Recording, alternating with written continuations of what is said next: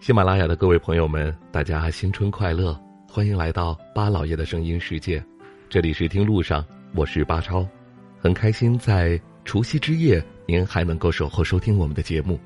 今天的节目，我将带您逛一逛武汉最大的城中湖——东湖。我想，如今再说起武汉，很多人一定会说，这是一座勇敢的城市。从去年的下半年开始，就有很多人陆陆续续的来到武汉旅游。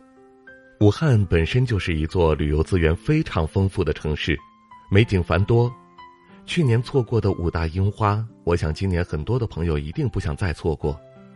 而武汉还有一座巨大的城市湖泊——东湖，当地人对它的喜欢，让这片美丽的湖泊成为了整座城市的后花园。而说到武汉的东湖，它可是来头不小。作为国内最大的城中湖，武汉这座人工湖的地位颇高，湖光山色的美景让它成为了武汉的颜值担当。整片水域面积达到了三十三平方公里，它比大名鼎鼎的西湖还要大上六倍之多。虽然它的知名度不及西湖，但是就风景上来说，东湖的风景完全不输西湖，甚至更胜一筹。虽然它是一座人工湖。但是东湖的声誉颇高，主要还是因为它形成的原因。早期这片湖和长江相连，因为长江水患频发，生活在附近的居民也深受其扰，所以当时的湖广总督张之洞下令修建堤坝来缓解水患。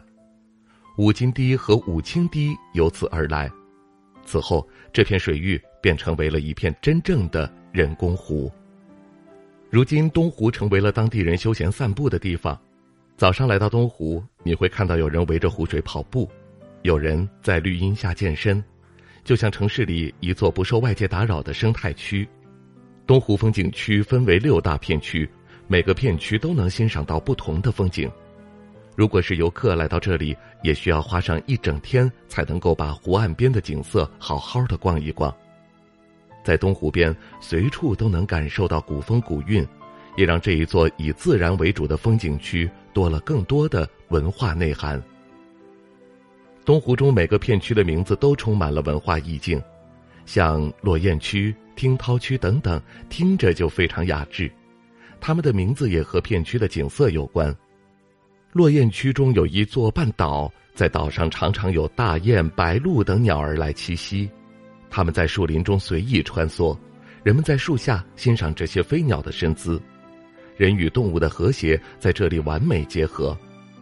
这样的生态环境在嘈杂的市区中就像一片净土。除了小岛，人们更能够在东湖中领略到落雁八大景观和美艳。身处在自带仙气的环境中，让人沉醉不已。不过，落雁区单独参观是要有十三元的门票费的。也有人会觉得，明明东湖都免费了，为什么单独的一个区域还要收费呢？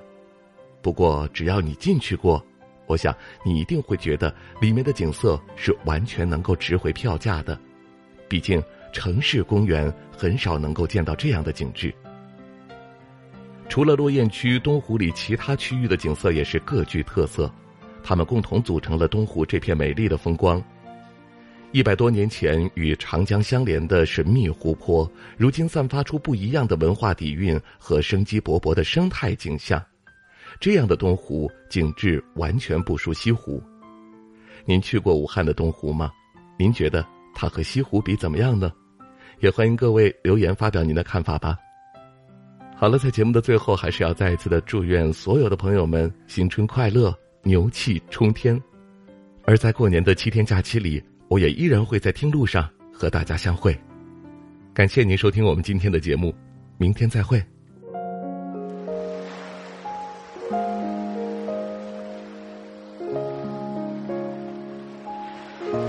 人之所以爱旅行，不是为抵达目的地，而是为享受旅途中的种种乐趣。